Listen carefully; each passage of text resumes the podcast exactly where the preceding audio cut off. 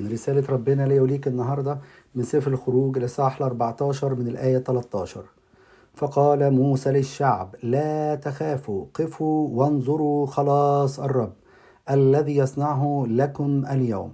فإنه كما رأيتم المصريين اليوم لا تعودوا ترانوهم أيضا إلى الأبد. الرب يقاتل عنكم وأنتم تصمتون.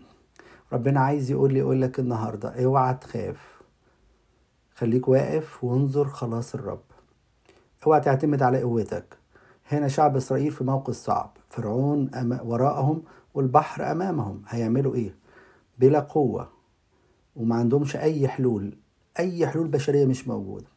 وانت في كل مرة تلاقي المشاكل اتعقدت قدامك ومش لاقي حل بشري اوعى تخاف. لكن قفوا وانظروا خلاص الرب. شوف ربنا هو خلاص الرب.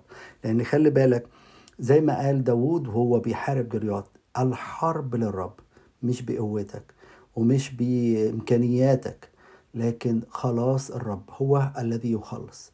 ويطمنهم. موسى يقول لهم لا تعودون ترونهم أيضا إلى الأبد. ويقول كلمة جميلة جدا الرب يقاتل عنكم وأنتم تصمتون.